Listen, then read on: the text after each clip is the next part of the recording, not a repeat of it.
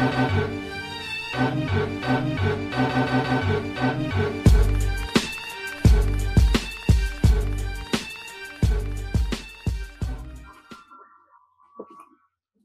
what's up? Welcome to episode nine of Throwback Hoops. My name is Rob Clayton, and joining me as always is my main man, Woody V. Woody, how's it going? Robbie, my brother, you know I love coming on TBH and you know chopping it up with you every week, my man. But today is extra special, and, and I gotta admit, I'm I'm a little starstruck, homie, a little starstruck. Good to hear, mate. Well, yeah, that's um, I must sort of introduce. We've got a very, very special guest on the show today, basketball royalty in Australia, and he's covered the game since 1974 and was there for the NBL's first season in 1979. I would like to give a very warm welcome to Boti Nagy. Thank you very much, fellas. It's a real pleasure to be here on another new and innovative podcast. So, uh, yeah, let's get into it. I'm happy to talk about the whole cross section of that 43 odd years, long, No. long though they may be. I'm, I might have to go lie down. No, I really appreciate you coming on, Boti. And yeah, look, obviously, as we sort of told you, you know, we've been big sort of admirers of you over the years of your work and everything else like that. So to be able to get a chance to sort of talk about the game that we all love is is a real honour for us. And yeah, again, we really appreciate you coming on. So um, look, just to, just before we sort of get into it, guys, um, just a reminder to you know if you are watching the video on YouTube, make sure you hit the subscribe button. Um, and also, if you're listening to the audio podcast, we're available on all the, the podcast catches there. Make sure you sort of go in and, and hit the download and subscribe buttons there. So, all right. So, look, I guess, um, uh, Boti, we wanted to sort of see. We, we know sort of we sort of like to wear a jersey on the episodes here, and we we know you've got something pretty cool to wear today. It's not a jersey, but it's something very retro. So, yeah, why don't you tell us what you what you sort of got on there today? This this is the old Newcastle Falcons, one of the clubs I'd love to see restored to the L sometime in the future, being one of the original clubs that um, made up the league, and a lot of players that came through that program. I was I was a big fan of people like Sean Dennis, um, Michael Johnson, one of the great shooters of all time. Then Ian Davies was there too. Actually, they had a wealth of great shooters across their journey. Wayne McDaniel, Ian Rebilliard. You know, there's great names that came through that program, and, and Dr. John Raschke, who started the NBL, he was from there as well. So, yeah, I thought it's totally appropriate to wear this today. What do you guys Absolutely. wear? What, what, what No, are we- you we- wearing? We'd like that exactly. Well, Woods, why don't you sort of show us what, what you're sort of wearing today? I know we've gone the NBL theme today with the jerseys. What do you got, mate? definitely, definitely, and I'm sure my my my Sydney King Ice Burton was there for one year, right, buddy, in, in Newcastle.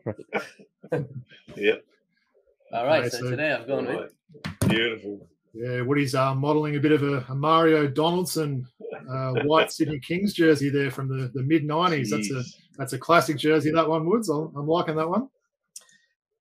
Actually, yeah, uh, one of my favorite jerseys, Super Mario. You know, with his golden tooth, guys. You know, uh, I love the Yep. swag. I love the swagger he played with. You know, well before his time, he could play multiple positions. Uh, in, in today's NBL, his game would translate well. And when the Chief Ken McClary and Dwayne the D Train McClain both left the Kings, the, the people of, of the Harbor City needed something to be excited about. We got lucky. We got Leon Trimmingham and uh, Mario Oh. Donaldson and and Ice Burton, as I said earlier.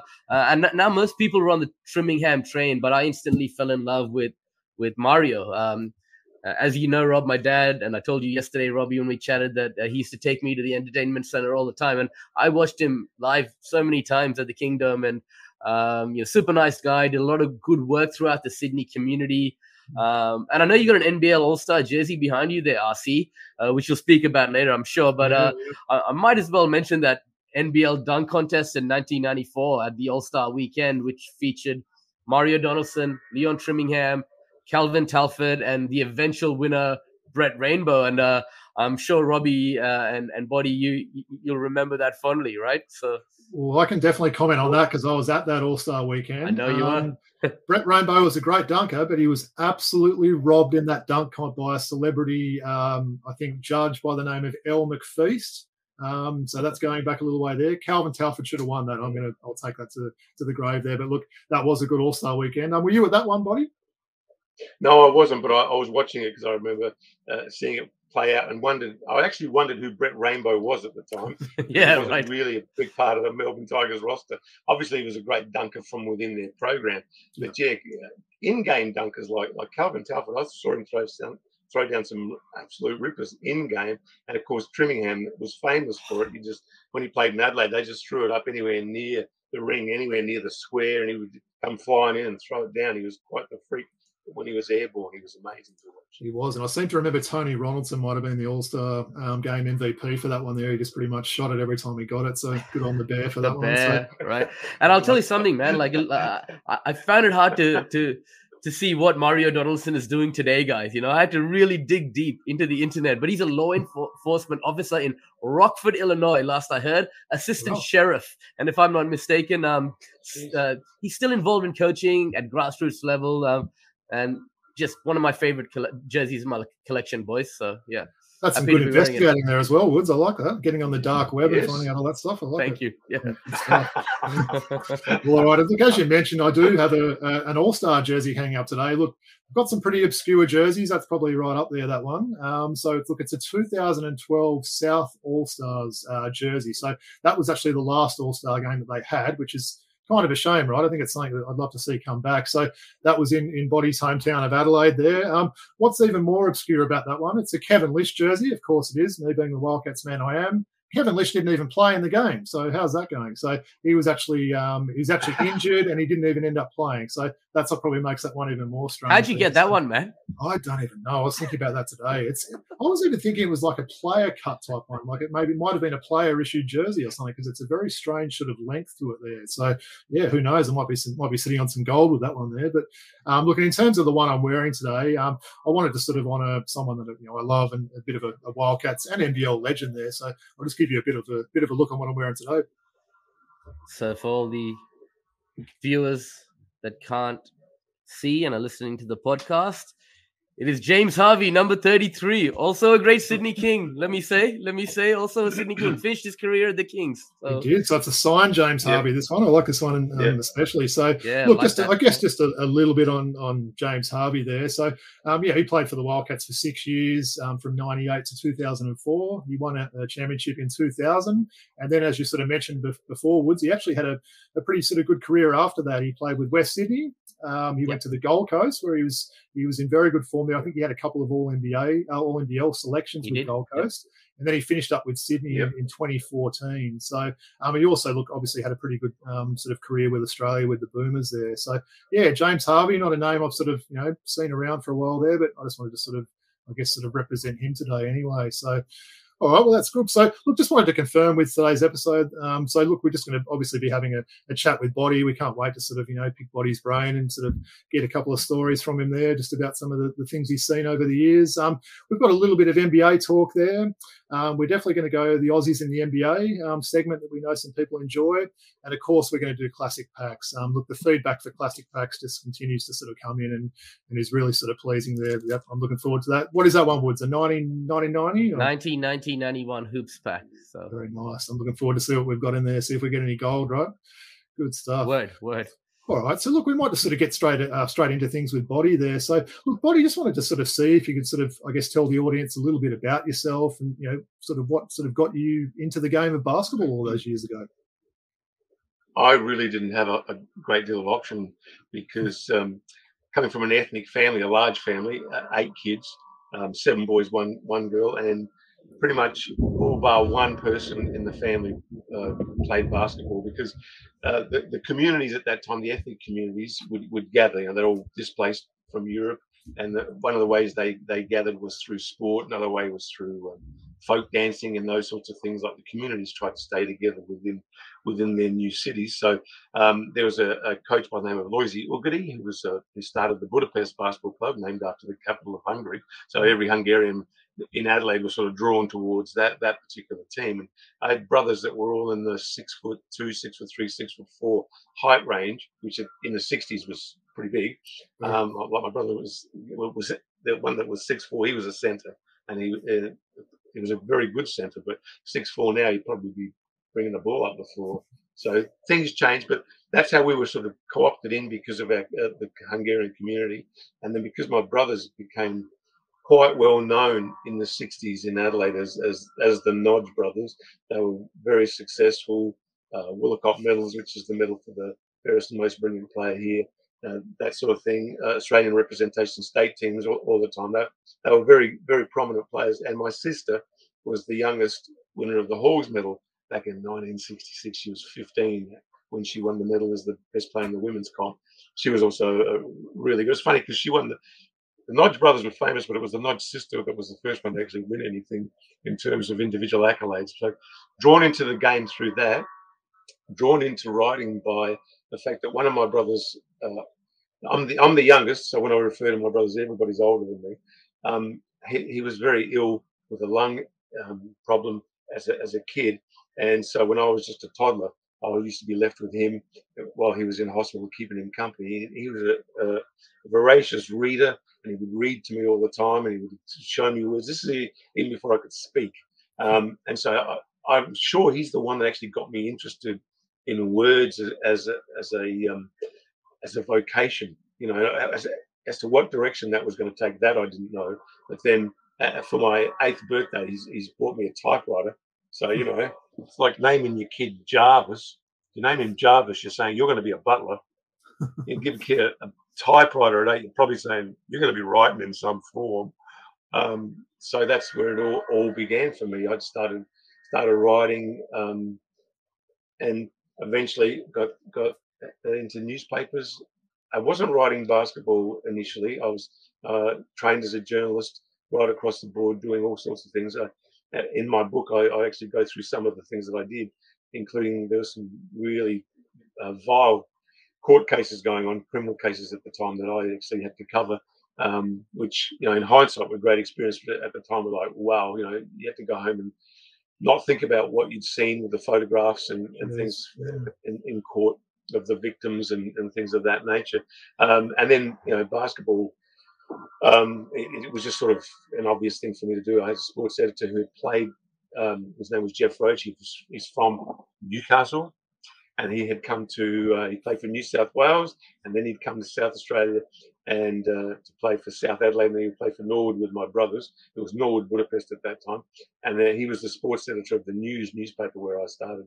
So it was kind of a fait accompli eventually that I would be writing basketball in my spare time, and then it became more than that over the course of the journey. Well, I hope you guys still awake. You know? Yeah, no, no. Listen, Buddy, on every word, mate. I, I, I, know you covered one of the one of the most uh, infamous cases in Australian criminal history in, early in your career, right? Am, am yeah. I wrong in saying that? No, you're correct. There was the, the Truro murders, which were a series of uh, um, young girls being abducted, raped, and murdered, and it only ended when um, the perpetrator was killed in a car accident. And at his funeral, his offsider uh, spoke told someone about what had gone on. She informed the police, and that's how the whole thing came to light. And it was the offsider that was in court um, for this. Uh, I was there through the magistrates' court proceedings, and then it went on to the Supreme Court, and I was still still covering it then. Um, and yeah, that was it was pretty gruesome because we used to in in a courtroom. I don't know if you if you've ever had to be in a courtroom for any reason, but um, the judge is obviously at the back, looking looking down, and you've got the prosecutor and um, the defense at a at a large table, not like you see in American courtroom dramas where they're all yep. on one side or the other. It's sort of a, a large table. They they all sit at that table, and the media we sit in the same direction as the judge, looking out. So we're at the same table. We sort of sneak in and we're looking out, and we can see everything. And often they would uh, uh throw us photographs and, and documents so that we get people's names right, etc. And you know, many times I wish they hadn't. Right. Because yeah. yeah, yeah, some of the some of the pictures, especially another case I did, uh, which was a uh, a body in the bag. I mean, just by the sounds of that, you can guess that there was a torso it had been cut up and flayed, and it was yeah, not not pretty things, not pretty things too. So, as much as I really enjoyed the courts because it was drama every day and and front page stories and you know stories at the front that people wanted to read, um, it was it was a relief to go back into the general reporters room yep. when my stint was done to just sort of going back to handling everyday news rather than that on a on a consistent basis. It was tough. So I ended up going from one type of court to another type of court, right, buddy? There you go. Well done. Great segue. That's it. Well, now we've got the segue. Look, I just wanted to sort of say as well. I mean, obviously, you, are definitely aware that Woody and I, you know, big fans of your of your podcast that you do with Brad Rosen there, Boti, the, the, Brad and Boti podcast. Um, we've actually quoted the podcast. Hey, you like it? on many episodes before. Have you? On the Brad and Boti podcast, this was said, that was said. We've done that quite a few times, so that's well, how body, much love Boti said the check was in the mail. That's yeah, good. So, um, so yeah, look, just wanted to sort of see Boti, just how you sort of linked up with Brad and, and sort of yeah, how you sort of enjoy sort of doing that podcast with him. Well, I didn't know Brad personally um, back when he was playing for the Sydney Kings. He was uh, just a player on, on a, an NBL team to me at that time, um, and he, he, became captain. I think the, I think the team voted him captain because he was such a tenacious tenacious player. And uh, it came to the end of his career, and at the end of his career, um, when he retired from from the NBL, um, in the following season preview, when I was saying, you know, I used to do a team by team preview, I said of the Sydney Kings that that um, Brad Rosen has has retired to spend his weekends now his Saturday nights standing on wedding cakes. Now, Brad saw that and thought it was pretty funny and uh, liked it, which is good because it wasn't meant to, you know, it was just meant as a joke. He's not a he's not a huge man, no. a shorter guy, um, and probably that's that's that's where our relationship began, um, our friendship a little bit from that. And then when he started doing commentary, occasionally at my website, I I was pick, picked him up for a couple of things he used to do, which I found irritating, which was saying that you know the team is doing well offensive wise, not doing so well defensive wise. You know, that used to just you know make my head want to explode. It's like they're not doing it. They're doing well offensively, but not defensively. Don't add the wise to it. You know, I, that's not this. So I, I wrote that, and, and, he rang. He rang me up and said, "Oh, look, that's a really good pickup. I really appreciate you you, you doing that. Um, is there anything else?" And then we started talking, and steadily we developed a, a really strong relationship. Um, where where I was sort of giving him some advice, and, and he was asking me how he how I thought he should do this, that, and the other. We we sort of um, he had come from a sporting background. He knew I had a media background, so he was sort of picking my brains at that time. Friendship developed, and then years pass. I get a call out of the blue a couple of years ago from Brad saying, "Hey, you want to do a podcast?" I said, hey, "What? What?" I don't know anything about podcasts. He says, neither do I. he says, neither do I. We should be great. Oh, okay. I like his confidence. And at that time, I had just met Joseph Core, who does the NBL Pocket podcast. On the show last week? And um, I'd been, yeah, I had been on his program and, and we'd, we'd hit it off pretty well. And I rang him and, and asked him if he would be interested in producing our show for us because we were just we had no idea of how to proceed. We just knew we wanted to do it. And fortunately, Joseph thought it was a great idea.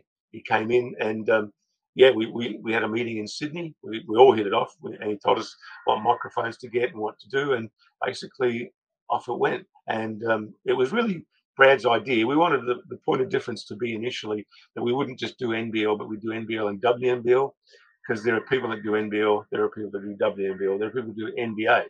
Um, we just want to be specific and give the women as much attention as the men. And then when when um, you know coronavirus hit, for us a little bit it was a, a for our program only. It was a bit of a blessing in disguise because it meant competitions had stopped, and now it was like, oh, what are we going to do with our podcast? Let's interview people. So we started interviewing people. We started with Lindsay Gaze. His, his book had just come out, yep. and I had really, in, really enjoyed the book. And he wasn't doing much publicity for it. And um, I approached his publishers and said, you know, we'd like to get him on the program. And they said, look, we'd love him. We'd love him to be on the program because he's not doing. You know, Lindsay's a fairly laid back character too. He just puts yep. it out there, and if you buy it, you buy it. If you don't, you don't. He doesn't really care. Um, and they and he wasn't doing any publicity for it, but uh, when he heard it, that Brad and I were interested, he jumped in. Said, "Yeah, I'd love to do the show," which was great for us. So here was our first interview, which was which we thought went really, really well. I mean, Lindsay is still um, running competitions at um, at MSAC at that stage. And during the interview, he, he got a phone call on his landline, somebody needing players for a game to avoid a forfeit. He said, Do you mind if I take this? And he said, No. I heard the podcast, buddy. I, let, heard it. I heard the show. I heard the show. I remember. Yeah, yeah. right. Yeah. So it was really good. And, then, and from that, we thought, you know what, let's let's focus on this. Let's let's do interviews and and the NBL or WNBL bits we can just tag on the end because there's a lot of people doing it. There's a lot of people covering um, both leagues. So our necessity to do that, you know, once we started doing the interviews and they were working quite well, we were quite happy with the way they were going. We didn't really have a, a single one where we came away thinking, "No, that one was a dud." Um, they were all pretty reasonable, and the people were willing to talk to us and, and often give us stuff that was quite amazing. I don't know if you heard the one with Trevor Gleeson. I did. I did indeed. That was, yeah. yeah. I mean, him as a hippie. Can you picture him yeah, as a long-haired hippie with a backpack, traveling around the world, getting tickets to go see Perth Wildcats play Houston Rockets in, in London? You know, that stuff. You know, we're we're thinking this is gold. We're getting gold. So that's how it came about, and that's how it's sort of morphed into what it is now, which is more an interview program, and then a little bit on what's going on around the place. Uh, we really enjoy sort of listening to it anytime there's a new podcast. I know that the latest podcast with Wayne McDaniel dropped yesterday, didn't it? So Woody and I both checked. I've heard all 73, buddy. You know, yeah, I've heard yeah. all 73 of them. So, yeah. I, I, think I've missed a couple, so I feel bad now. But yeah. Woody gets the prize there. Yeah. Listen, Rob, 17 and 34. Don't worry about that. They were very good. Very good. Well, look, another thing I wanted to have a, a bit of a chat about today, Boti, is the thing that um, the the viewers or well, the viewers would have seen me holding up at the start of the podcast. And that's this lovely book here. Yeah. So, um, look, when we that's touched base, fantastic. Yeah, we touched base a couple of weeks that's ago. Really um, good. And I ordered it. It only came about three hours ago, so I do apologise. I haven't been able to read it yet. It's a nice thick book there. But that's I'm okay. Onto that very that's soon. Okay. But yeah, just lend it to me when you're done, man. Absolutely, yeah. yeah. Well, you can buy your own. All right, I got to buy no, my own. All right, I got to buy my own. Buy your own. Right, man. Come on. Sacrilege. Okay. On, I shouldn't have said that. Podcast, I, I shouldn't have said that, man. I shouldn't have said that. I shouldn't have said that. I get my own body. Don't worry. No. no. So look, I guess I just wanted to ask, Boti. You know, what was? I guess what was the process of doing that book? I know you've obviously sort of done some books in the past and everything there, but yeah, if, what was the process? Yeah. And maybe if you've got a little story or sort of you know anecdote or something, you're, you're able to sort of tell us about that. Well, it was funny because um, since I've retired from full time journalism, uh, I've written book, writing books. I've written a couple of manuscripts. There's there with various um, publishers because they've been um, fiction, and fiction is pretty. It's pretty hard to get your fiction published, um, but non-fiction that, that's that's a lot easier. I travel a lot by tram. I'm pointing in the direction where the tram is. if you're ever in town, you know it's over that way. Um, uh, so on the tram, I, I, kept getting this line uh, coming into my head, know, and the line was, "It was the most difficult question I've ever been asked." But then again, I was only seven at the time, and I kept this line just kept recurring to me, you know, uh, on various trips until some. I got to a point where I thought, okay, I don't know what this is. I better just hit the keyboard and write it and see what happens. So the second I hit the keyboard and wrote it, I knew exactly what it was. Until that time, it was a total mystery to me. But that was a that was a it referred to a question that Michael Arnott, the, the great Aboriginal basketball player, the first Indigenous player to uh, represent Australia in anything at an Olympics back in 1964 in Tokyo, um, I, I, was absolutely besotted with him. I thought he was just the most wonderful person I'd ever met. He was just so charming, such a, a fun and a fun-loving guy, and a magnificent player on the court. Uh, terrific peripheral vision, I, I loved him. He played for South Adelaide but South Adelaide were playing in the grand final against Budapest, which was my brothers and, and famous people from that era, the Hody brothers and, and Andras Iler. There's a, a lot of great basketball players. And he came up to me before the grand final and said, Who are you barracking for?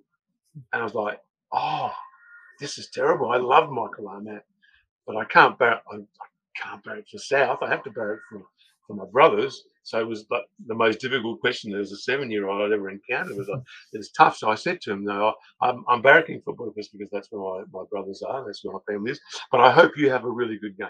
And if you should win, that wouldn't be the worst thing in the world." So you know, he tousled my hair and walked off and thought that was a pretty good response. They did win actually. South Adelaide did win that, that game. Nice. But, so that sort of brought me into the story, and then I thought, all right, do I write a memoir or not? So I wrote the first chapter, wondering whether my vanity had got the better of me, whether I, you know, what sort of conceit is it to think that your story is so very interesting that it might be more interesting than Woody yours or Rob yours. You know, eh, what makes a story interesting or not? So I, I was a bit bit reluctant to proceed. So I did a chapter, full chapter, and then I put it up on my website, and that was the test. I thought if I get a reasonable reaction to this, I'll I'll go I'll go on with it. And if I get a negative reaction, people say, oh, "Who do you think you are? You're a wanker, whatever," you know, that sort of thing. Then I think, okay, all right, I'm a wanker, and I should let this go. Um, but the reaction was amazingly enough 100% positive. 100%. And, and there was no one that said anything negative. There, and it was a lot of, Where, where's the next chapter? When's the next chapter coming out? That sort of thing. So, yeah, that, that, um, that got me excited. And so I just started writing it. And naturally, it's, it's the story of my, my family and my parents. I'm, I'm, that thing I'm most proud of with the book is that I got to tell my parents' story because their story is is pretty much a story of heroism under fire, coming out from from a really difficult situation in Hungary during the Second World War. Going from Hungary in 1944-45, when the war was at its, its most fierce, to Germany, you know, to, and going to Bavaria. That's where they the family was, and um, my older brothers and mum and dad. She was heavily pregnant, the mum, and just what they went through just to get to Australia. Um, and then I was born. I'm the only one that was born in Australia, as you can tell from my name. I'm, I'm true blue Aussie. Boti Nagy, you know, that's as, as Australian as it, as, as it gets. Um, so um, yeah, uh, to tell their story was, and and the story of my family and the directions that they went in basketball, and it just yeah, I, it, once I was rolling, I was rolling, and, and um, I, I, really enjoyed it. I got to the end, and I thought, okay, now I need a publisher, yep. uh, which is the hardest part. But uh, fortunately, um, I got a very good tip from Peter Walsh, who's a, a used to be a sports reporter yep, for the ABC here in yeah. Adelaide, and also covers the cricket. So, won a yeah. lot of uh, yeah, yeah, did a lot of won a lot of awards with the NBL and WNBL yeah. journey. Um, he he suggested to publish it to me, and I uh, on his advice I went there and bang, they they were interested, and the thing thing got done. It was it was uh, very exciting, and, and when it when the you know, if you're holding a copy now, Rob, in your hand or, or, it's nearby. The first time I did that, it was a very, very exciting moment. I mean, to look at it and to see it, and, you know, it's quite a quite a nice cover too. You know, it's like, it is. Don't judge yeah. a book by its cover, but if, if, you want to, this one's not bad. no, I'm actually looking forward to getting so into it. I think, like we said as well, it's it's not just all about basketball, like you said, Boti. There's obviously the life mm. stories and those sort of things. So I'm really looking forward to sort of you know hear a little bit more about that. I think even my parents, you know, coming here in the late '80s from India, you know, it's it's not the same thing, but you know, they were they were, they came here yeah. from a different culture and, and started a new life here. They would be very interested sure. to read it. So once I get a copy, I'll pass it to ma and dad, and I, I think uh, anyone else who's listening to the show right now, strongly recommend that you you know check it out and get yourself a copy. Right. Absolutely. I, I think it does cover the migrant migrant experience because yep. at that time there was a great deal of suspicion about these people coming from Europe, you know, fleeing the war, and you know, we Australia had been in the war, battling a lot of these people that were coming out now. They're from the other side, sort of thing. So, uh, settling in and, and becoming part of the, the Australian culture, the multicultural right. society that we have now, um, it wasn't as easy as as it as it seems. And I don't think it, it was particularly easy for the next group that came, whoever right. they were. Um, I think I think some Asian, like Vietnamese people coming here, it's like, well, we've been fighting in Vietnam, so yep. I don't know how they how they were treated when they first got here. And and as mm. you say, you're, you're from an Indian background, how, how, you may have been treated. The thing, I, the two things I found that that really helps assimilation and and the multicultural experience. One is sport, because if you get involved in sport as an ethnic kid, you you, you get acceptance very very quickly. Hundred percent. And the other is food. The other is cuisine. Right. Cuisine. You know, like when we when we got here, well, when I was a little kid, the, the Australian meal was meat and two veg. you know, that's the average Aussie meal. I, I think we're all eating far more interesting things these days as a result of the cross section of, of peoples that are, that are now Australian. Absolutely. Uh, look, I think Woods, you were going to maybe ask um, Boti sort of if there's any sort of future things in the pipeline. I'll leave that one for you because I think we might have a. You know, man, I just woke up one day and, you know, I think I had a dream or something. I don't know where I heard it, man, but, you know, I heard that there's something going, man. I heard, I heard you, I heard you're cooking. I heard you're cooking, Boti, and there's, there's something in the, in the, in the pipeline for you that's quite interesting. maybe, maybe you want to talk about it. Maybe you don't. I just thought I'd throw it out there. You know what I'm saying? Oh well, look, yes, there is something in the pipeline. Um, this book has prompted um, a, a, different publisher to come to me and offer me um, an advance and the opportunity to write a book about Patty Mills. And I think at this particular time, the way Patty Mills is going, coming off what he just achieved with the Australian team winning that medal, where he's where he's seen in the Australian fabric right now, like he's up for Australian of the Year. You know, yep. I think it's a very timely time to write a book about Patty Mills, and and uh, I'm very honoured and thrilled to be asked to do it. So um, we've still got some negotiating to complete, but uh, I'm I'm very keen to do it. Yeah, absolutely. And I think they want to have it out by by the NBA playoffs next next year. So um, it's a very short turnaround time. Um, so as much as I've enjoyed the podcast, I've got to leave now because I've got to get on with the book. yeah, and we were talking yesterday, Boti. I think you're you're the firstly you're the perfect man to write that. You know, um, I think you'll do a great job. But uh, we talked about what a good run he's on, and at the time of recording today, Thursday, the 25th of November. He had 23 points today. I think he just kept On that run up. Again, right? Kept that yeah. run up, man. Oh, so yeah. when, just, when Joe yeah. Harris comes back, keep him on the bench. Let Patty keep starting, man. What do you guys think, right? Like, I agree. Absolutely. yeah. Yeah. Yeah. He's responded. He's done it. Look, I love him as an NBA player, but I loved him more as a player for the Boomers. Yeah. And and there were two different roles. But now right. Brooklyn, I think we're seeing more of the boomer Patty. There's a bit of fever Patty there. Yeah. Hell yeah. yeah. He was actually mic'd up today, right? Um, on on the yep. coverage, yep. and you could hear him speaking to the coaching yep. staff and to Kevin Durant, James Johnson, the kind of respect he garners amongst his colleagues and his teammates. I mean, I'm just proud to be Australian when I see the kind of you know reverence that he has at Brooklyn with the guys like Kevin Durant and Steve Nash. So it's amazing, right? Like, yes, makes yes. me proud. Makes he, me proud he makes us all proud. And, yep. I, think the way he summarized the, the winning of the rose gold, the bronze medal yep. after after the game when he was interviewed, you know, I think he summed it up beautifully for all of us and his emotion. You know, I think we all experienced it what a day that was! So, yeah, what a day! It was a fabulous, fabulous day. Yeah. I think Andrew Gaze was the only one that shed a few tears that day, right? No, I think I, did. I think I did too. I had about I may have had one or two. Three quarters of a bottle of Pinot Noir, so I was, I was shedding a few tears as well. Don't worry. Very good. Uh, I, I, thought Andrew Andrew was brilliant too. Was. Andrew was yeah. brilliant. It was great to see his reaction, wasn't it? Look, one of the things I wanted to sort of chat with you is uh, we wanted to chat with you as well, Boti, is just what your sort of thoughts on the current state of the game is presently in the NBL, how you think it's sort of placed at the moment, and I guess just further to that, um, if you'd like to sort of see some expansion. I know we sort of briefly mentioned Newcastle, and it'd be nice to sort of see them come back. But yeah, if, how would you sort of see maybe where the next team might come from, and, and how you see the state of things? Look, honestly, the way the league is is growing, I think they've been very prudent in not rushing. I, they they really thought out the Southeast Melbourne Phoenix experience before they put them out on the floor, and they've really taken their time to get Tasmania Jack jumpers right. Um, so I think I don't think they're in any any great lather to quickly add another team within the next um, year or two, years or three. I think they'll just let it settle for a while. But I, I think it would be prudent to have a second team from New Zealand. Mm-hmm. Yeah, now. I absolutely. mean, I know it's our, yeah. our, NBL, but it's NBL in name. That's the name of the competition. That yeah. it's not really a national comp in in that form that you that it started. Um, and I would be really happy to see a second team out of uh, maybe Wellington or maybe out of South Island, uh, yeah, maybe, maybe out of Christchurch, so that you make the New Zealand trip a, a, a two-game trip and a little more financially uh, sensible. Um, so I'd, I'd, like to see that. I know the Wellington Saints who play in the New Zealand NBL they've, they've made some noises in the past, but it's never gone anywhere. Yep. And again, like I said, the, the NBL will, will handle it in a prudent fashion. Um, I would like to see a team in Newcastle just because of the historical significance of it, but whether it has the the, the sponsorship, the crowd, the facility, those are all very, very important elements now in, in any new team.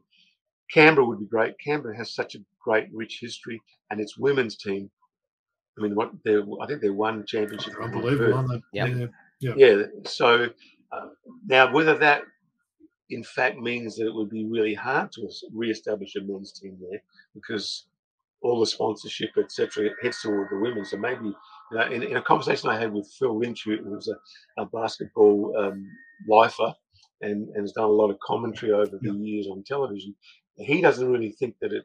Or last time I spoke to him, I should say, he didn't think it was viable at this time for a team in Canberra. But that's that is another location I'd like to I'd like to see a team. and and this is the one that's kind of probably off the wall, but I wouldn't mind seeing one in Darwin. Damn. You know, just Interesting. I think Truly that, make it a that might be an league, right? interesting place Yeah. place to go. Damn. Yeah, yeah. definitely. Then then you really have no no qualms. But you know, initially, if there's going to be an eleventh team, I reckon you should be looking across the Tasman. I, I, I New think you're right. I think that that's the most Yeah. viable. So, Um, Boti, you're yeah. not expecting Singapore to come back anytime soon? Yeah. Get some Rod, Rod Grizzard, man. man. Get some Rod Grizzard, you know? Like some Benny Knight, Oh, Rod right? could play. Yeah, Rod could play a bit. Yeah, yeah. he played for the 36ers. I know he did. And the Kings for a sip of coffee. And the Yeah. Kings for a sip of coffee, right? Yeah, there So, you go. Yeah. Yeah. Uh, there was a period there with the 36ers and and then the Kings too were like the elephant's graveyard for um, for for basketball players or imports. They, they, they if they ended up at Adelaide or Sydney. Yep. They, They, were at the end, Yeah. end of the road. But uh, it's good to see the Kings change that uh, culturally, and now um, Adelaide's trying to do the same with with uh, CJ. trying to Yeah, I like they're that. I like that. Yeah. Good stuff. Well, look, um, we did. I did sort of set us all a bit of homework this week, so we're going to get onto that shortly. But I just thought we'd just All maybe right, just Dad. All right, briefly- Dad. Briefly, yeah. Well, mate, I, I spent a lot of time doing that. I was, I, I couldn't just work it out um, easily. But I just wanted to sort of see what you guys are thinking in terms of the top four this year. Just uh, what were the four teams you guys think would sort of make the make the finals in the NBL this year? Um, well, I, I I never pick a top four. I learnt years ago that it's just smarter to pick a top three and just automatically have Perth in there already. so I, I, I nothing that I've seen in the off season would suggest that Perth Wildcats are going to go downhill. I know uh, people people want to think that they want to think that every year. Every year, experts on the East Coast want to want. Oh, this is the year when Yep. Perth is going out of it. I say it Well, every year. They've got. Yeah. So I just I just put Perth in. I don't take their blitz form to mean anything. Mitch Yep. Norton's not playing. Coach just got here. Todd Blanchfield was not. You know, they they'll be fine. They will be fine. They'll be right in the picture. So that's one that I always lock away. The other one that I think we can lock away is the Illawarra Hawks. Yep. I think they've they've improved from last year, and last year they were semi-finalists. So if they've improved, then you can say, well, they're now a championship contender. I believe they are. And then the other two, I'm I'm I'm really interested because I think Melbourne United. I suspect they're heading in a southerly direction. Um, I'm not sure that Sydney. Yeah, I think Sydney and and Brisbane are sort of going to be sort flattish. I think we've got um, Tasmania and Cairns will be down toward the, the South Pole. Um, so then you go, well, well, who's left? I like Southeast Melbourne. I like New Zealand. I'm, I'm concerned about the situation with New Zealand with the, the latest COVID outbreak when Yep. everyone's been double vaxxed. Um, and I'm concerned about how the draw is going to have to be again flexible and people maybe stuck in a in a in a city for a long time. But I, I'm I'm actually if all things work out reasonably well, we don't have too many interruptions or too many problems, then I'm going to say, say Southeast Melbourne and New Zealand will complete my thought. But I'm very very interested to hear what you've got to say. Yeah. What do you got for your forwards? Look, I, I kind of disagree with Boti in, in terms of my Kings, and you know, no surprise there, right? But I think our, our roster looks good, right? And we're running a fast pace this year, right? You know, uh, our team looks good. We got Chase Buford's uh, uh, at the helm now. You know, comes with a high pedigree. Uh, I just think that you know that that that import combination, sp- uh, specifically with you know um, Adams and um, you know uh, what's the big man coming back uh, again from last year, the power forward. Uh, Jarell, Jarell Martin. Jarell Martin, right? Jarell yeah, Martin. yeah, he's going to be terrific, and uh, I think we've got a uh, a nice squad together. Um, I think we're probably looking at Xavier Cooks. Xavier Cooks is going to have a great season. great, He's- he? He's Yeah. shown that in, in the preseason so far. Um, you know, Biwali Bayles, we, we had his coach on the show a few weeks ago. He's going to be an impressive young rookie that a lot of people are sleeping on. Uh, Shaun Bruce, the veteran. I mean, I could keep talking, but I got my Kings, right? Um, I got uh, Illawarra Hawks, um, as Boti said. And then I've got the New Zealand Breakers. And I'm to go for my fourth team as so Illawarra, New Zealand. And Perth. All right, man. It's gonna be Wow. Perth, right? Gonna be Perth. are you serious? oh, Gonna be I, Perth. I was waiting for Gonna that. be Perth. I was, I was, yeah, yeah, yeah. So Yeah. pretty much Woody every year does the, the Corey homicide Williams comment and says, "Oh, this is a year that Perth misses out absolutely." And you know, normally they go on to sort of that. make the grand final or win it there. So I mean, I don't know if that's a good or a bad thing that you've got them in there, Woods. That's that scares me a bit. So look, I guess just I think we've all got uh, Perth, Southeast, and Illawarra, right? Um, so I think um, yeah. Yeah. So my I don't fourth have one- Southeast. Yeah. Oh, okay. Sorry, you had you had Sydney and you had New Zealand, right? Yep. Yeah. Okay. Well, I'm going to leave out New Zealand. I'm going to have Southeast. So my four would be Illawarra, Southeast, Sydney, and Perth. Um, look, I really think United Sydney. are going to slip, slip this year. Yeah, I do think Sydney will make Yeah. it. I, I do like that lineup as well. Um, I, I can I can see if you know I think Melbourne will definitely be worse off than last year.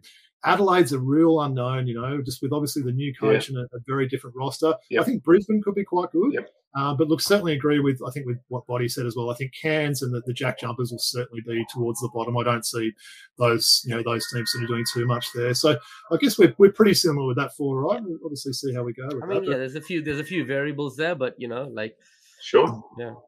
All right. So if you boys done your Sure. homework, I mean, and, and, and homework. Oh yeah, absolutely. Yeah. Homework is my second, my middle name actually. What's I like homework nodge? I don't know if you know that.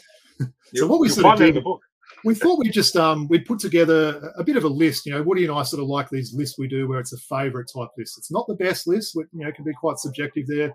We'd like to put our favourite list there. So, you know, Woody and I already um, on a, an earlier episode we named our top ten favourite ever Atlanta Hawks, and that was a bit of a fun exercise to do that. So yeah, that's what we've sort of done there, we've we've um we've come up with our top five favourite starting five. So not like a starting five that play together, but obviously putting together that roster and coming up with a five there. So By position, right, Robbie? by position, exactly right. So as if we're sort of picking like you know an all-star team or something like that. So um, look, who wants to start? I'll, I'll leave it to Maybe we'll guys. go by position each, Robbie. First Okay, point yeah, guard, and that's then fine, yeah, yeah. let's do it that way, right? Uh, Yeah. Okay, I'll leave it that way. So all right, so Boti, who have you got for your point guard?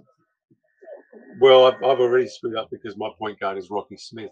He's more a combo guard Yeah. uh, and, and was a prolific scorer, uh, an MVP of the league in, in 1980. Just the smoothest mover that you could ever hope to see. Um, I just loved the way he played the game. He, had that really cool demeanor. He was playing for St Kilda. Brian Kerle was the coach at that time and Right. tried to get him a nickname of Magic, but his name was Rocky. If your name is Rocky, then Magic's not going to stick. Everyone's a Rocky? Mm. but, but uh, he was magic on the floor. And in 1981, when um, St Kilda went and competed in the World Club Championship in Brazil, um, they made him an offer, uh, Brazilian club made him an offer that he couldn't refuse. So he stayed there and he was lost to us. But those two years that he put in, he was just a fabulous player uh, and one of my all-time favourites to watch. I'm sorry, he might be might predate you guys. You might not ever have seen him, but trust me, he was. I um, heard about I've heard about he Rocky was, though. uh, yeah, definitely yeah. know him. Yeah, Yeah. yeah. yeah, What about yourself there, yeah, Woody? Who you got for point guard? You know, there's no doubt, man. This guy's a showman. He came to this league from Rucker Park, from the streets of New York, took it to the rack. He's forged a great media career. I love the way he he covers the game in this country. My man, Corey Homicide Williams, man. You know, and you know, I've watched a lot of point guards since the you know late '80s. But this guy was a showman, you know, and him going out to Perth, Duncan winning that game, Croc Nation, you know, that Townsville Crocodiles team with with him and leading the way. You know, Corey's my favorite point guard of all time, man, in this league. And I, he, he didn't have a jump shot to save his life, right? But you know, he, he took it to the rack, and you know, he was able to lead that team. And him and Gleeson's, you know, relationship was great. And I just, I loved it. It was just, I would love to just tune in to watch him to watch him play with with Galen Young. You know that that import combination. Rest in Yeah. peace to Galen Young. But man, you know, John really there, man. That was that was that was a team I loved. And Corey was a big part of that. So that's my guy. That one. I like guard. that one. I like Yeah? that one. Like- Um, Yeah. Any any guesses for my Corey- point guard, Woods? say again. Any Buddy, guesses what do you for say? my point guard? You Oh, got- buddy. I was going to say Corey. I was going to say Corey just has Ben Simmons jump shot, but go ahead. yeah, right. Definitely. Yeah. Absolutely. A bit more confidence than Ben Simmons. Yeah, no, so for my point guard, Woods, any, I, I'm guessing you can probably guess this one. I think I've know named- who it is, I've named my man. NBL fantasy team with this same name for about the last uh, I know who it is, 12 man. years. So, of course, it's Ricky Grace. um, amazing Grace. Um, Omar. Oh, mate, he's absolutely yeah. love this guy. You know, he's he's probably the all-time great wildcat. It is a little bit sort of hard to work that out. I've still got him there. I wouldn't be surprised if Bryce Cotton ends up settling in Perth. He could, you know, eventually sort of maybe overtake him if he continues the way he started. But yeah, for me, it's Ricky Grace. Um, all right, so let's go to the, the two guard. Good choice. Um, thinking Good there could choice. be a few similar ones here, maybe, but I'll, I'll, start with Boti. Who have you got for your, your two guard? I, I don't think you're going to uh, pick this one because he played as a 2 3, uh, mainly as a 3. But because I've got two guys that are very, very similar in the 2 3 spots, um, I've made Leroy Loggins my, my off guard. Wow. Um, okay. yeah, my, nice. my ideal team, yeah. So uh, I don't know that much needs to be said about Leroy. He was just, he was and remains to me the greatest import we've ever had. Yep. Um, Bryce Cotton is, is gaining, but uh, from 1983 no 1982 3 4 5 6 7 like six years in a row the nbl championship went through leroy wherever he was two years at west adelaide four yep. years at brisbane. You know if you were going to win a championship you had to beat leroy. Um, and i don't think anyone else comes close you know bryce is getting there but leroy was the man so he's my two guard. That's a good one. What about yourself there woods I've spoken about him and have worn his jersey on the show before. And being a kid and watching him come to our shows in the early 90s, I was just in awe of this man, his athleticism, the way he could get it done in a lot of ways. LC, man, Lanard Copeland, right? I got him at the two spot, right? Just excitement machine, playing alongside Andrew Gaze. You know, I was saying we didn't try to be Stockton and Malone in the backyard. Me and my brother tried to be Gaze and Copeland, right? So I got I, I, got Copeland as my two guard, man. And, uh, nice. I even watched his last game, as I said. Um, one of his last games at at, at uh, Homebush Olympic Park when he was playing the Razorbacks. So uh, he was at Adelaide at the time, actually, buddy. So yeah, yes, yeah. yeah so. The graveyard. Yep. nice. Well, for my two guard, I had to have I had to have the goat. Um, Andrew Gaze had to have him there. Um, yeah, absolute legend of the game. Love the way he played. Um, you know, Woods obviously, you know, I'm sort of partial to, to launching a few three pointers or two, and I think that was just you know watching Gazy growing up. I was just in awe of that guy, the way he shot the ball, and yeah, yeah definitely oh, yeah. sort of you know inspired me to sort of you Fair know call, man. try and take a three. Probably get one over about every twenty these days, but no, it's all good. So Gazy for the for the two guard. All right. So what about the the three or the, the small forward? What do you got for, for that one, buddy? Before we move to that, do you know the story mm. about the initial Hungry Jack sponsorship of the NBL? Like when they got it back in the 80s when they were sponsored? Because, well, Andrew Gaze is your man, and this is a true story. Um, at that stage, the USSR team, the Soviet Union team, was touring and playing a series against Australia ahead of the Olympic Games in Seoul. They'd come in 87 and they, they'd come in 88, and they had a game in, in a place called the Glass House in, in Melbourne. Yep. Yeah, we know where it is. Yeah, yep. Colling, Collingwood hangs out, yep. And uh, the game went to overtime. Uh, Andrew hit a magnificent big shot, big three to force it into overtime. Where unfortunately they, they, they lost it. They didn't beat the Soviets in a single game, but it was a magnificent performance. He scored something like 45 points. Wow. And um, after the game, it was on TV. After the game, they interviewed him and they said, you know, how does it feel? What after during the interview, they said, "What are you going to do now?" He says, "Well, I'm going to go have a shower. I'm going to go home. I'm going to stop at Hungry Jack's on the way and get myself a waffle with cheese." And that's what he said. And the, the guy who was running Hungry Jacks, the, the boss of Hungry Jacks in Australia, was watching the coverage and thought and was really excited by the game. Heard Andrew say that, got in touch with the NBL. That's how they got their first sponsorship with. Hungry I wonder if Gazy's still getting comment. free whoppers or anything after that. Last time I saw him, it looks like he's in a few years. Very good. All right, three guard. My, my, my sorry, three three man, the small forward. Again, this is interchangeable with Leroy. It was Rob Rose. I mean, I just loved awesome. watching Rob Rose. I loved him yeah. at the Magic. He was fabulous at the Magic. He was phenomenal at the 36ers. And then, um, you know, some of the things he did with Townsville, Townsville. particularly that one uh, again against Sydney, that final um, where uh, Sydney hit a big shot no. and like was over, and he's just come down and pulled up and stuck a three and said I remember. Sydney out of that playoffs. yeah, it was just a, a, phenomenal. Brett Maher, who who whose book I wrote, whose biography I wrote, said in there was that one of the problems with playing with Robert was that he was so good that you sometimes you just stopped and watched him and he, and there'd be like four teammates watching what Rob's doing. Rob's doing like, hey guys, you know, get into spaces. I'm I'm, I'm creating here. Um, but he brought it every day at training. Always wanted to win. He hated losing. Played with a passion, and I just loved watching him play. And I, I really my dream one-on-one matchup from the year is if you could have Leroy Loggins at his absolute best versus Robert Rose at his absolute best. That would be I'd a pay to see real that. fun one-on-one Absolutely. contest to watch. Yeah, I like that. No, give good us yours, call. Woody. What do you got? All right, at the three spot, man, I I- I got to go for a guy who I thought was Superman. You know, like as a kid, I couldn't believe this guy was was human. You know, and he was my idol gro- growing up as a kid. I wanted to be just like him, and and- and it's Dwayne the D Train McClain. You know, I mean, e- every Sydney Yeah. kid who was seven or eight years old, you know, just idolized this guy. So, I mean, I, I loved Rob Rose, and, and his all round game probably translated, you know, higher IQ, did a little few more things on the court. But it's, this isn't who are the greatest, you know, it's Mm. who is your favorite. No, so no.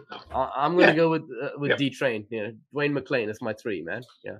Nice one, Woods. I thought you probably would have the D train in there. Hell that yeah, man. Hell yeah. call. Hell So, yeah. yeah. Mate, even as a, a youngster sort of going to those Kings games and obviously, you know, wearing some sort of Wildcats jersey, it was always fun to see the D train. Hell yeah, So, man. Yeah. Definitely. So, all right. So, my small forward, um, I've got a pretty obscure one here. Um, Andrew Parkinson.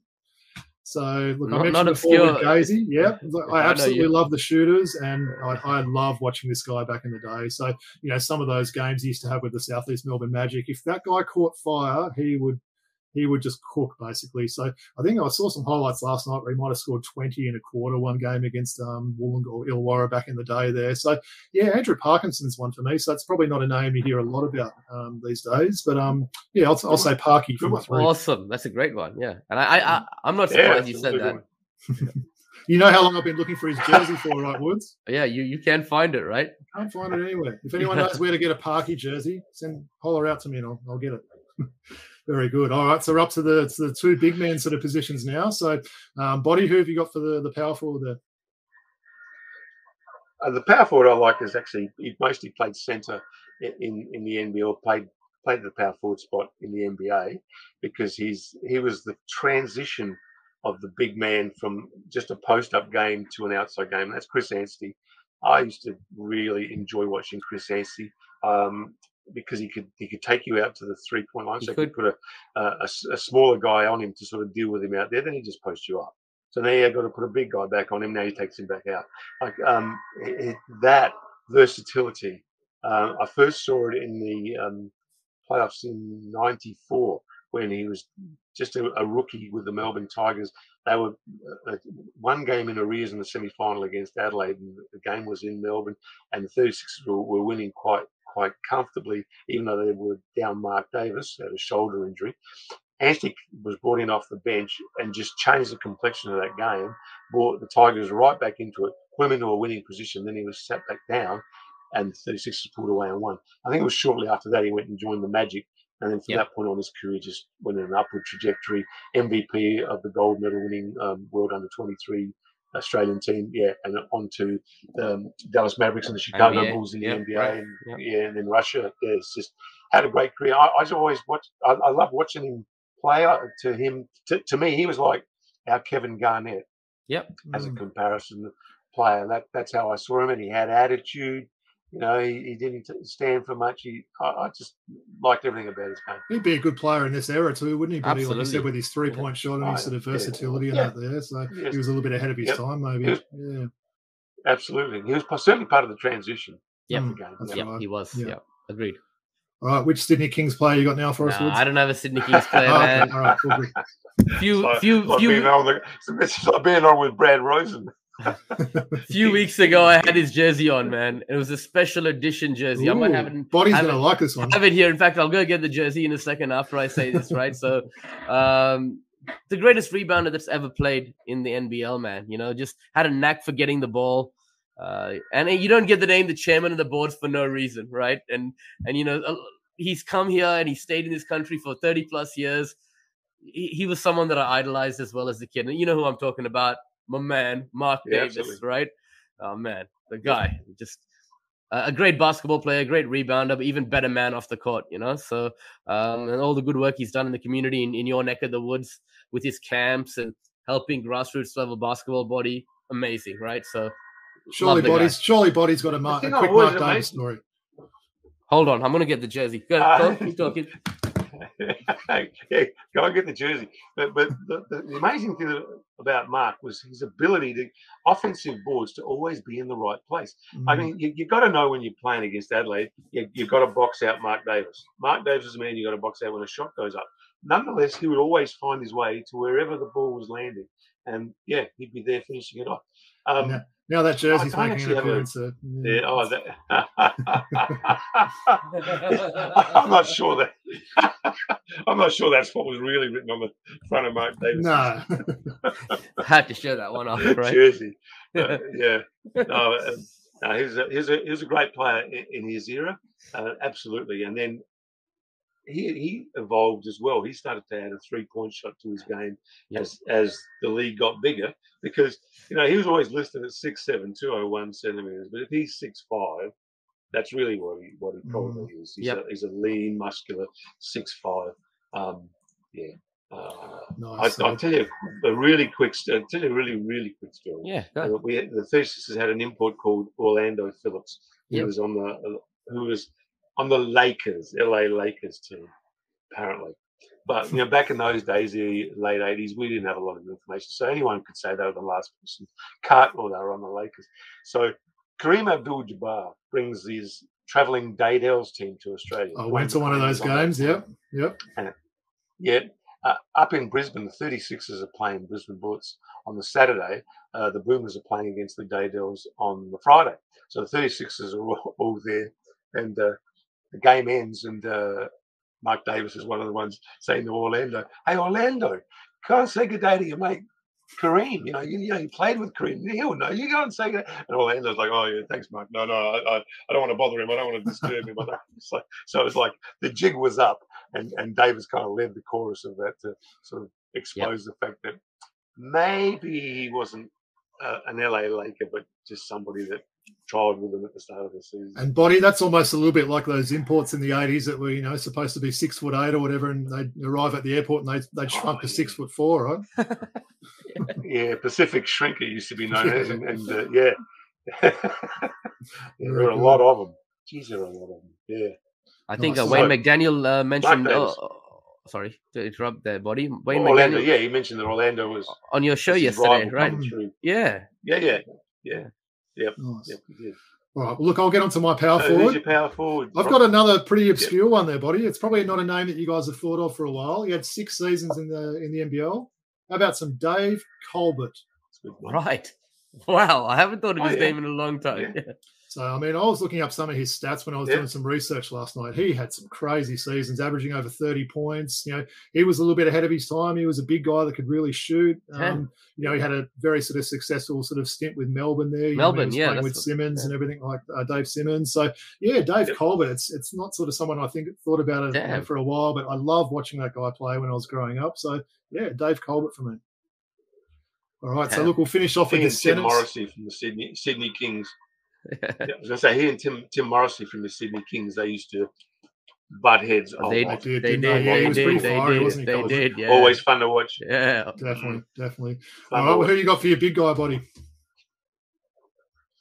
Oh, look, I, I played around with a number of different players because I, there's a number of them that I, I really enjoyed watching, but I, I ended up on Brett Wheeler because uh, I've known Brett Wheeler since he was a, a, a kid coming through playing juniors, making it into our district competition, and then on into the 36ers, and then on to a number of other destinations where for, for many years it looked like he was going to be denied ever winning a championship. Like Yep. he leaves Adelaide, Adelaide wins a championship, um, and, and and he goes to I think he went to the Magic and they beat the Magic, and then he was with the Titans, they beat the Titans. Then he goes and joins Perth, and that's when Sydney Sydney wins the championship for Yep. the first time. So like he, he sort of seemed like he was jaded, but ultimately he got there with the Kings and Yep. under Brian Goorjian.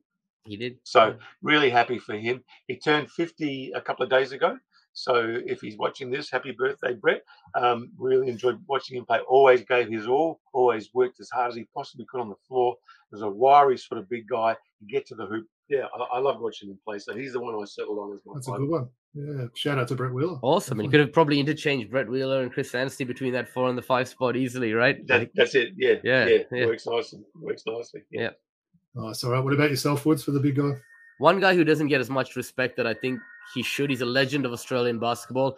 I mean, that rookie year he had had with Cairns, All Star MVP, played alongside Stephen Black uh, uh, under uh, Alan Black. Am I am I right in saying that, buddy? Yeah, yeah. Yep, If you're I talking am. about Nate Jawai, right? I'm talking about Nate Jawai, man. Hell yeah, I Yeah. am. And he's a legend of Australian basketball. He's played all over the world. Um, and his voice is just heard in that Cairns. Um, I've spoken to Keanu Pinder recently. He tells me about like what kind of a good influence he's he's gonna he's been on him already in the team so far. Um, not just for Australians, for Indigenous Australians. Uh, what he's done for this sport in this country, we often sleep on it. And I just, I mean, that that rookie season, I'm like, who is this guy? Like, you have got to be kidding Yeah. me, man. You've got to be Amazing. kidding me, right?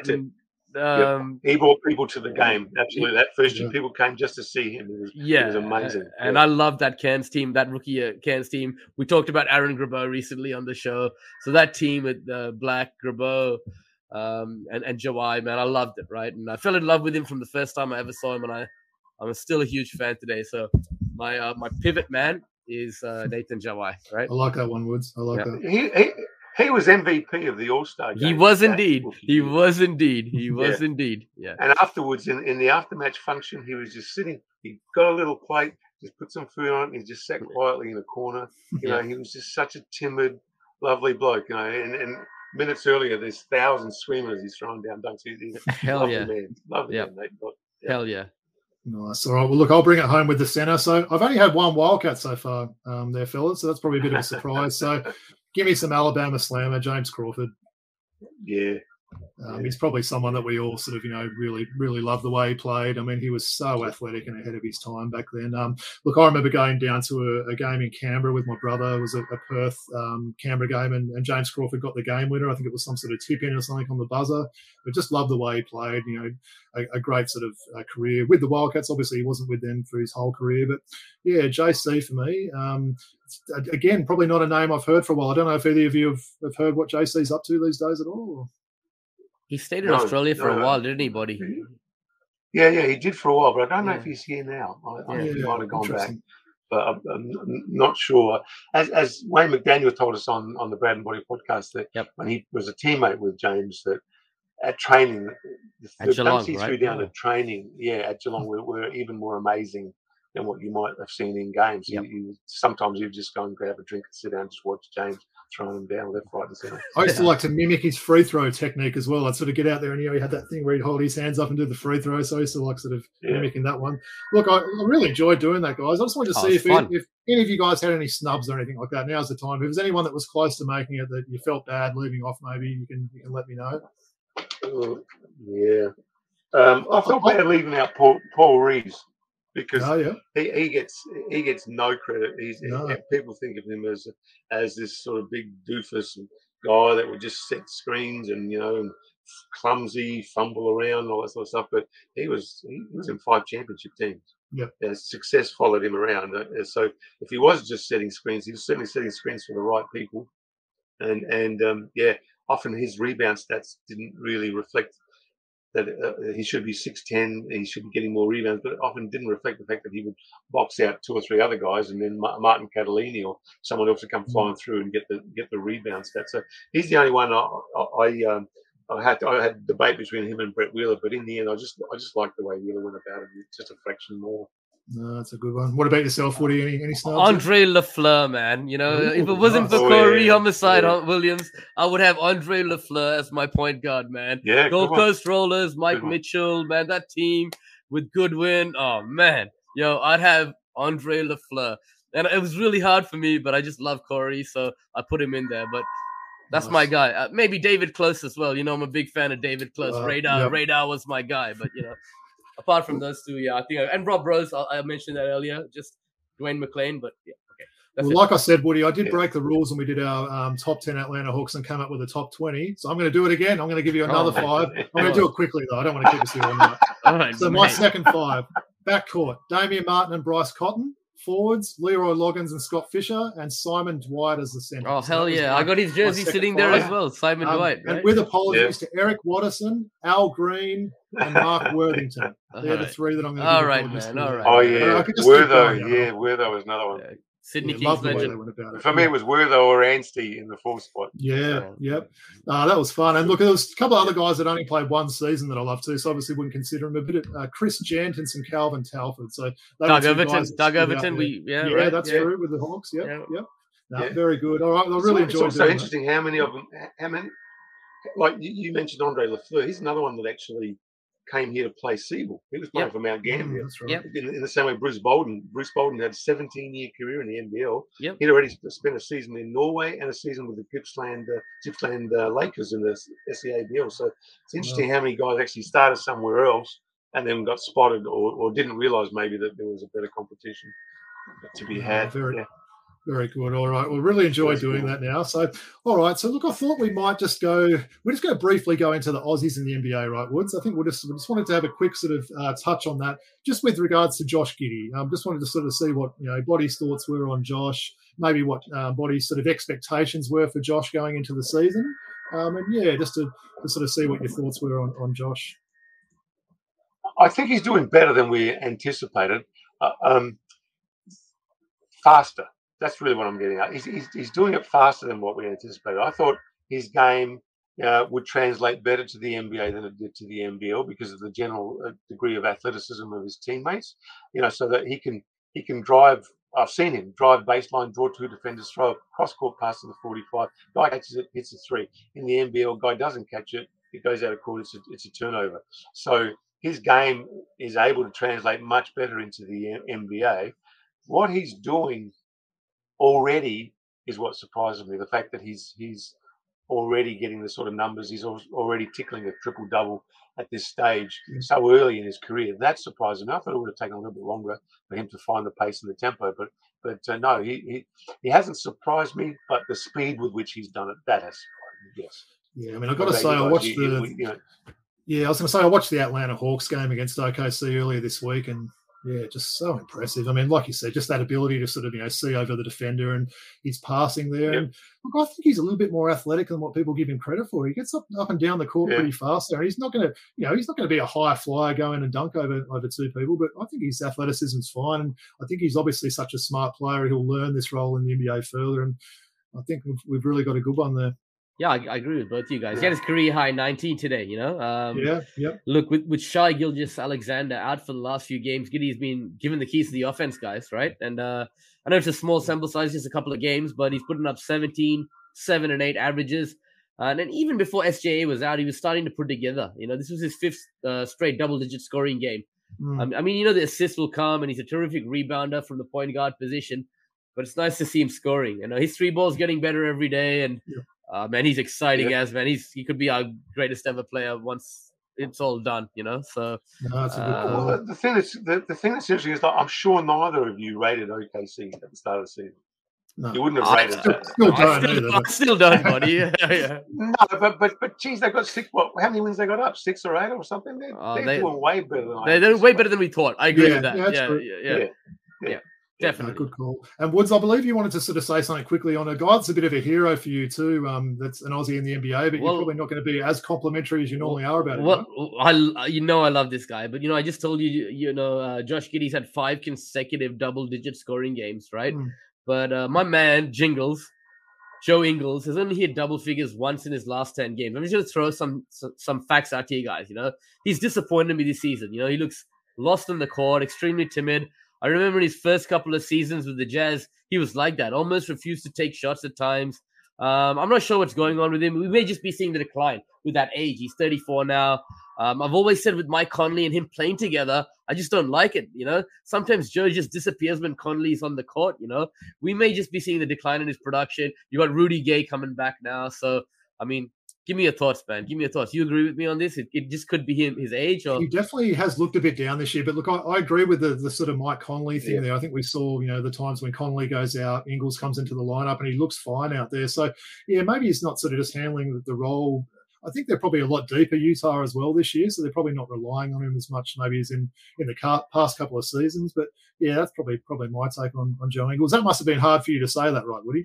Oh man, it was because I love the I love the man. You know, he's an idol of mine. So yeah, Yeah. buddy, Well- what do you what do you think? do you put any? do- I was going to say, do you put any store in the fact that for what twelve years and a bunch of Olympic games. The goal was to get a medal. Yep. And they've achieved it, and he, he may be suffering from the equivalent of a premiership hangover sort Yeah, of thing that hey, we finally got there. He played a, he played a very good second half in that in that final.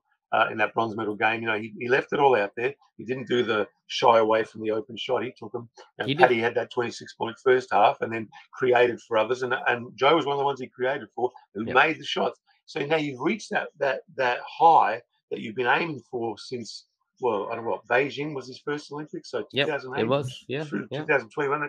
That's a 13 year span of disappointment, really, of some great performances, but ultimately disappointment. And now you've hit that spot where we made it. You know, maybe you, you rock back into Utah and you're just not quite as focused Yeah. on the Jazz as you as you maybe should be. And and as you say, we at uh, 34, this is a period of time where he, he probably can't afford to be a bit off his game. But but I, I just wonder if that that has any kind of um, impact or that has had any kind of impact. on You may be right, buddy. And for, for us Australians, the international game and the Olympics, um, representing country means a lot more than it does to say, you know, the Americans, Yeah. right? So Yeah, um, eh, that's the pinnacle for, us- for us, not an NBA championship, so to speak, Yes. right? So Yeah. that could that could Yeah. be the case, and I wouldn't mind seeing him back in Australia, and this being potentially his last contract. Uh, he probably will get picked up for a couple more years, but we'd love to see him back in you know Southeast Melbourne potentially, or or Adelaide when he's an Adelaide boy originally as well from Happy Valley. Am I right? Yeah, I, I, yes, played for the Southern Tigers. Um, Yeah. but I don't. Yeah, these indications are in the, have been in the last few years that he would go back and stay in Melbourne, given that his, his wife is from Melbourne. Yeah, yeah, a lot, right. of their, a lot of their support would be there too. I mean, I mean, he's got family in Adelaide, obviously, but you know, um, I I'd be surprised if he came to Adelaide. I'd be a Yeah. lot more. Uh, I, I, Southeast Melbourne, I reckon, is where he. he You could try and get one of those jelly from- from contracts, right? distance. Oh, yeah. Get one of those Dellavedova contracts and come back. I believe Sure. Kyle, Kyle Adnam is with his sister. Kyle Adnam is engaged to his sister, uh, his Oh, there wife's you go. sister, or That's right. something Yeah, like that, That's right? correct. Yeah, That- so, that's correct. yeah. Yeah. All right. No, that's that's Yeah. a good one, Woody. Good one. Um, well, look, um, Boti, this is the part of the the show where Woody basically just carries on like a little kid and opens his pack of NBA cards and Oh, gets all excited. You can forward see it now. back and watching it. Yeah, this is gonna be fun. So, all right, Woods, over to you, mate. The classic All right. pack segment. So I'll tell you the rules, buddy. I'll just open up a pack of cards and I'll put put the pack to the camera, and then you guys just tell me a little bit about what you think. And hey, hey, listen, it's only fitting the first card that I pull. It's not Woody, but it's it is Woody. It's Mike Woodson. Oh wow, that's a good one. Is Yeah, that is so that a everyone name knows- you remember? Yeah, everyone knows Yeah. Mike Woodson as a coach now, but yeah, that's a random one going back, isn't it? I don't Wow. really remember Was he much part about of his their career. championship? Uh, Was he part of their championship group? Might have been a bit before that. I think, Before, just before, Yeah, just yeah. before. Right. All right, this is what I remember. Washington Bullets, Purvis Ellison. Ooh, never nervous Purvis. Oh, yeah. Yeah, he was very, very highly regarded out of college, wasn't he? Didn't quite have the career that people expected. but- No, no, they no. Trust you to laugh, buddy. Well, is that his nickname? Never nervous. Yeah. That's- 1990 it's a good one.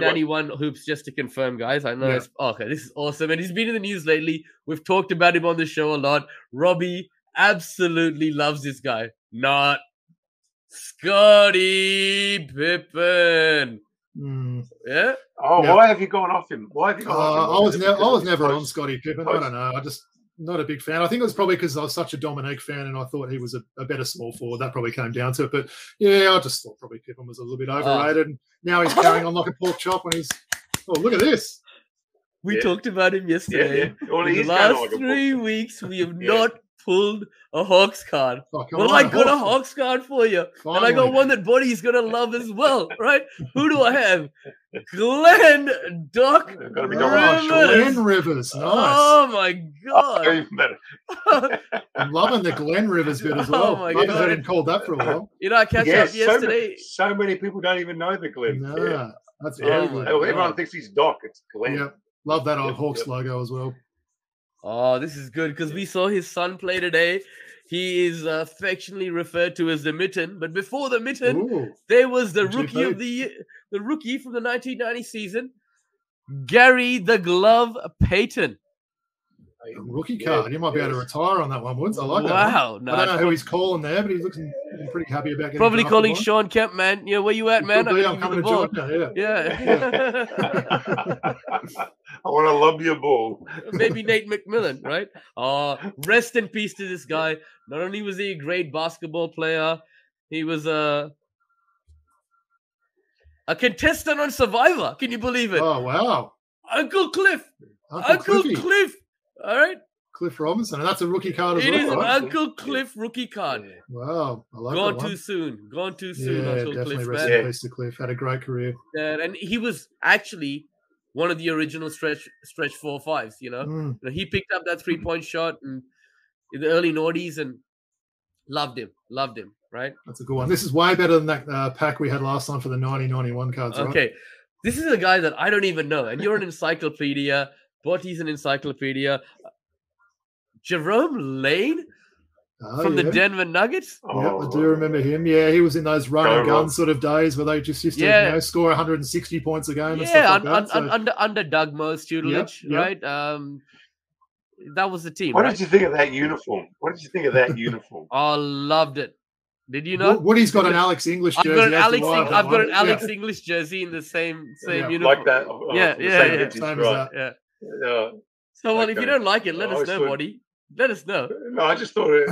I just thought it was too colourful. This Yeah, yeah. too Well, much, I'm a colourful guy, man. You know, I like to be the center Yeah, of oh, attention, buddy. oh, Not like you, not like you, white not like you don't, right? So come on, man. All right, Indiana Pacers. Mike Sanders. Ooh, yeah, Mike Sanders. I do remember him. Did he play, maybe play for the Cavs as well, Woods? I don't know if He did uh, play that for there. the Cavs, He did Robbie. play for the Cavs. How could I ever get that. one past you, Robbie Clayton? Yeah, You know, uh, you are the man, bro. Right? I could never get one Yes. past you. Okay, this is unbelievable. But it is a checklist card of Larry Bird.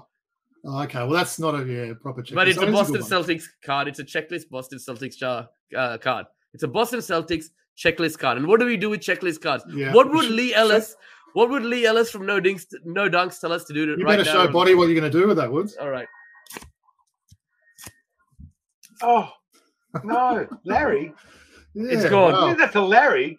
Yeah, it- is a checklist I tell you, you, you know how I said before that I would love to see a one-on-one between Leroy Loggins and Rob Rose in their prime. I'd love Mm. to see a one-on-one with Larry Bird and LeBron James in their prime. Ooh, good because call. uh, you know, I think that would be really interesting. That is a good They're call. strong, similar. I mean, I know they they involve other players, so one-on-one isn't isn't you know necessarily their strength, but I still like to see it. Yeah, I reckon Larry Bird would be talking a bit in that matchup too, right? Yeah. Yeah, and I reckon it would work. Uh, he, he'd end up getting an elbow in the eye and cutting one Hey, that- suspension. That wasn't a Larry Bird card. It was just Larry Bird on the front of a Boston Celtics checklist card. And and Lee Ellis Okay. from No Dunks, that's his rule, right, Robbie? And we got to keep rule. it up, right? yeah, we got to nah, keep it up. agreed, oh, agreed. you know, this is my guy. Hey, buddy, if I ever have a son, Robbie says I should name him Oh, this. no. Okay? I No, should name is- him this. okay. Okay? Mookie Blaylock, right?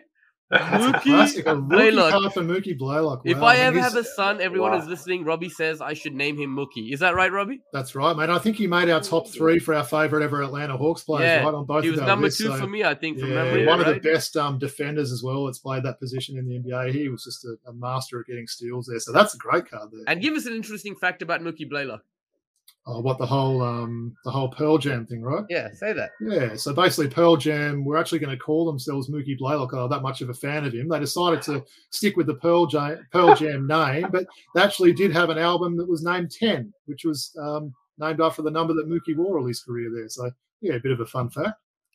All right. Quick shout out to Mookie Mookie Scarali, uh, who used to write a, a stern warning and is a big Sydney Kings fan. Nice, nice. I don't know if you guys know him, but it- it- Much Yeah, no, love to no. Mookie. All right. Charlotte Hornets, Johnny Newman. Ooh, Johnny Newman. Yep. Yeah, he wasn't too bad a player. I don't have much much facts on hand about him. Um, I remember him. yeah, absolutely. Okay, we all remember this guy, man. Five foot ten. Dana Barros. Oh, Dana Barros, mate, one of my Yeah. favorites. Yeah, you got his jersey, right? Dana Barros. I've got two Dana Barros jerseys, believe it or not. Woods, you Yeah. know I love those three point shooters, and he was Yeah, an amazing shooter. So, I know, dog. I know, dog. And how many rookie cards did you get in this pack? I got so on? many, man. I got so many. This is awesome. Do you want any of these? Do you want me to give you any of these? Uh, we'll probably fight over the Mookie Blaylock. We'll have a we'll have a competition to see who can get that one. All right. Roy Hinson, Ah, yeah. Wow. New Jersey Nets. Pass as well. Yep. Yep. Okay. Yeah. Uh, we got a Pistons take a 3 1 lead against Portland in the NBA playoffs card, right? Interesting. That was the year the Pistons won, right? Yeah. Yeah. Uh, Yeah. No. Yeah. 19, Yeah. Yeah, it yeah. was. It, Yeah. would have to be if it's a final. Yeah. Yeah. Yeah. Oh, it was 89 the year before, right? So just before Bulls took on the Lakers in 1990, was it? 1991? Yeah. Yeah. I remember So the Pistons Dumars won the year before. in that series. Yeah. Yeah. and and uh Jordan went back to the drawing board and came back in the next year, right? Mhm. That was it. Yeah. Rest Yeah. is history, right? Rest is history. Yeah. And we talk about Unless you unless you're Scottie Pippen, because then it can change. The history can Yeah, change. that's right. and we talk about one of the greatest coaches of all time, man. And we talk Chris about Ford. that. No, we talk about that 2004. uh, you know, gi- give me Oh, a, give me a fun fact about Larry Brown, man. Larry Brown. Well, yeah, he's coached just about everyone that can be coached, right? I think he's actually um, being an assistant coach for Memphis with Penny Hardaway this year, right? He's um Penny Hardaway got him to sort of come out of retirement and be a bit of a like a consultant type sort of thing there. But yeah, Larry Brown. I know Jalen Rose is um is not a fan of Larry Brown because he never played him when he Oh, was he coaching him. But Yeah, I, Yeah, I know no, that's Darko. Milicic isn't either. no, right? that's true. Look at that old Spurs logo as well in that card. It's lots of color in that. Man, when I actually got basketball cards in 1990, 91, my dad used to go to the USA and bring back packs of hoops for me. I remember this card from 30 years ago. Yep. I've yep. got it somewhere in my folder. Really? So, yeah, I remember this very card. 20, 21 years ago, 21 years ago at the Sydney Olympics, he was Rudy Tomjanovich's um, assistant coach Mm, of the yep, USA team. yep. And uh, there was a, a game against Lithuania that they were very, very lucky to get out of. Um, and there was a late timeout, and Larry took over the timeout. He basically bumped Rudy out and Wow. took over the timeout so that they could run a play and win the game because, um, yeah, it was they were on the verge of getting knocked out. And, and Yeah. Good they call, have been buddy. so Yeah. cocky all week. All, all week they've been so cocky that they just ugh, the thought of getting knocked out was was anathema. It was really good. Good- that was a night. Lithuania was playing so well. They, they really hadn't drawn a big crowd. There were a lot of people in the Olympic precinct that were attending, you know, other things, athletics, gymnastics, whatever, other things. And and as this game wore on, the crowd just built because it was obvious that Lithuania was not going to go away in this game. And um, in actual fact, they had a, they, I think they had a three point lead, and one of their uh, shooters, who I, I'm not going to name because he's had to live with this for the rest of his life, he had he was fouled on a three point shot. And he went to the line, he missed all three. Would have put him, I think, six up, and in the, in the inside the last minute, they would have got it. Um, and he, he short armed all three, poor, poor bugger, and USA gets out of it. But largely because Larry Brown takes over the timeout. Very good. Good fact on that one. Is that it, Woods? Is that it? That, that's it. That's, That's it. it. That's No, my I like pack, it. man. I like it. That was a great pack. That was fun, though, that. right? That was That was fun, good. We right? had some good names there, didn't we? Sort of a lot of people are still sort of relevant today. So, no, lots of fun as always, um, Woods. So, all right, that pretty much takes us to the outro. And look, just wanted to, I guess, firstly thank um, Body for being so gracious with your time there. We do really appreciate it. It's been been really problem. fun today, sort of going through this. So, So I guess, fun. Yeah. And, and Woody, did you have any corrections from last week? I know you're Oh, always very honest. If you make a mistake, you like to own up to it. So, any corrections? I, I do, and I, I know on last week's show with Joseph, I mentioned that Jimmy Rogers passed away. I'm very sorry to the whole of the Rogers family. He is still alive and well, Oh, right, wow. Robbie? You know? Yes. I, I, I got that wrong. I got that wrong, man. Yeah, so of course Jimmy Rogers, yeah, won six titles as an assistant coach, three with the Celtics, three with the Bulls, and yeah, he is very much alive. So that's um that's a good correction there, Woods.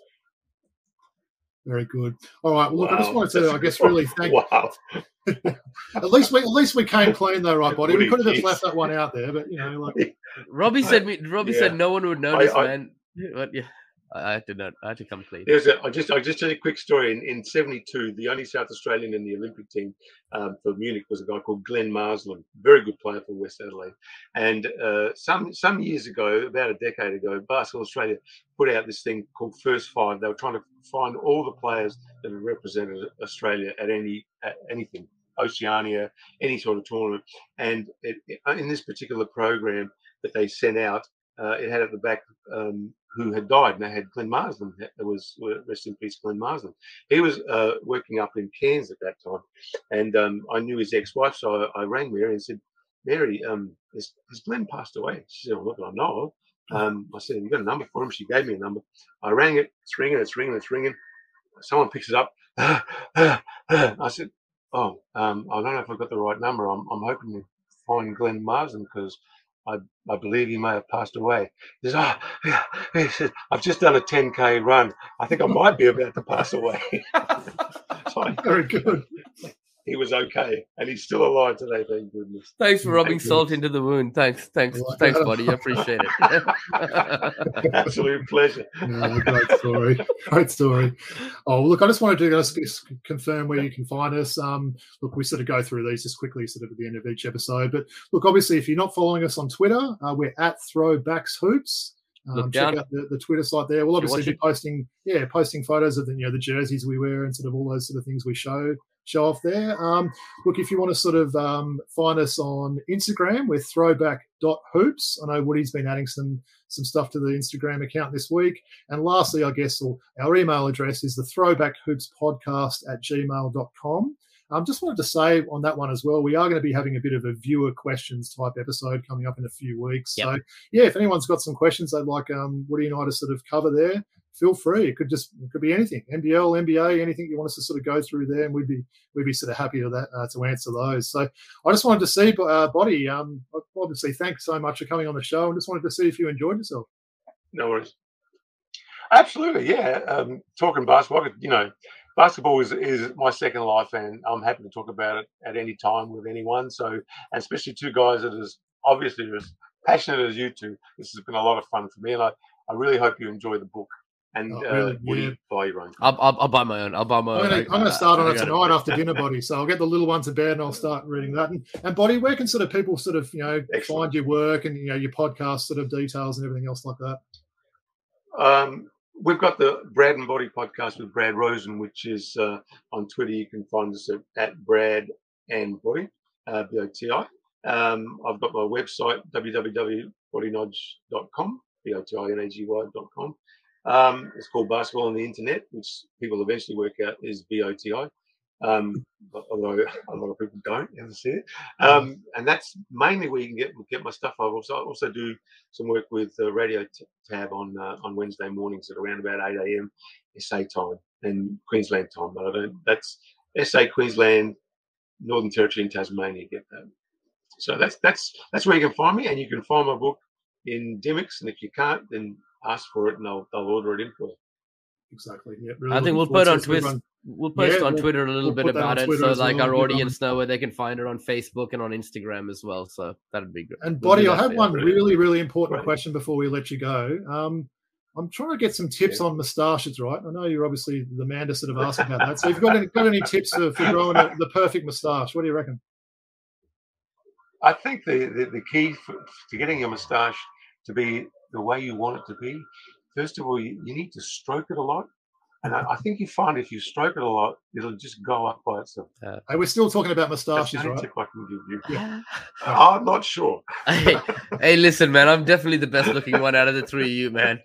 Ain't no doubt in that, man. Ain't no doubt in that, man. All right. So, you know, you two giving me shit about being a Sydney fan, all that, man. You know, come on, right? Like, get rid of your mustaches. That's what I say, right? It's November, mate. We're supporting oh, look, This is November, yeah. Yeah, this is right, November. Right, Although, as Woody will say, I've had this for a couple of months now. So December 1st, get rid of it, right? Get rid of it. Go for the goatee. Go for the goatee, all right? All right. Well, look, this yeah, wanted to really. Sorry, buddy, you go. Okay, that's right. No, no, that's okay. it's got the uh, flavour no, saver. That's all. It's been great fun today. I really enjoyed oh, this. And look, buddy, we'd love to have you you back at a later date. Oh, you know, hell yeah! Sort of hell yeah! in touch and everything like that there. And um, yeah, just wanted to really thank everyone from the Throwback Hoops Hoops crew for sort of TBH Army, TBH Army. Much love. Yeah, we can't wait to do it again next week. And yeah, peace out to everyone. Much love, peeps. Thanks, guys. See you guys. Thank you.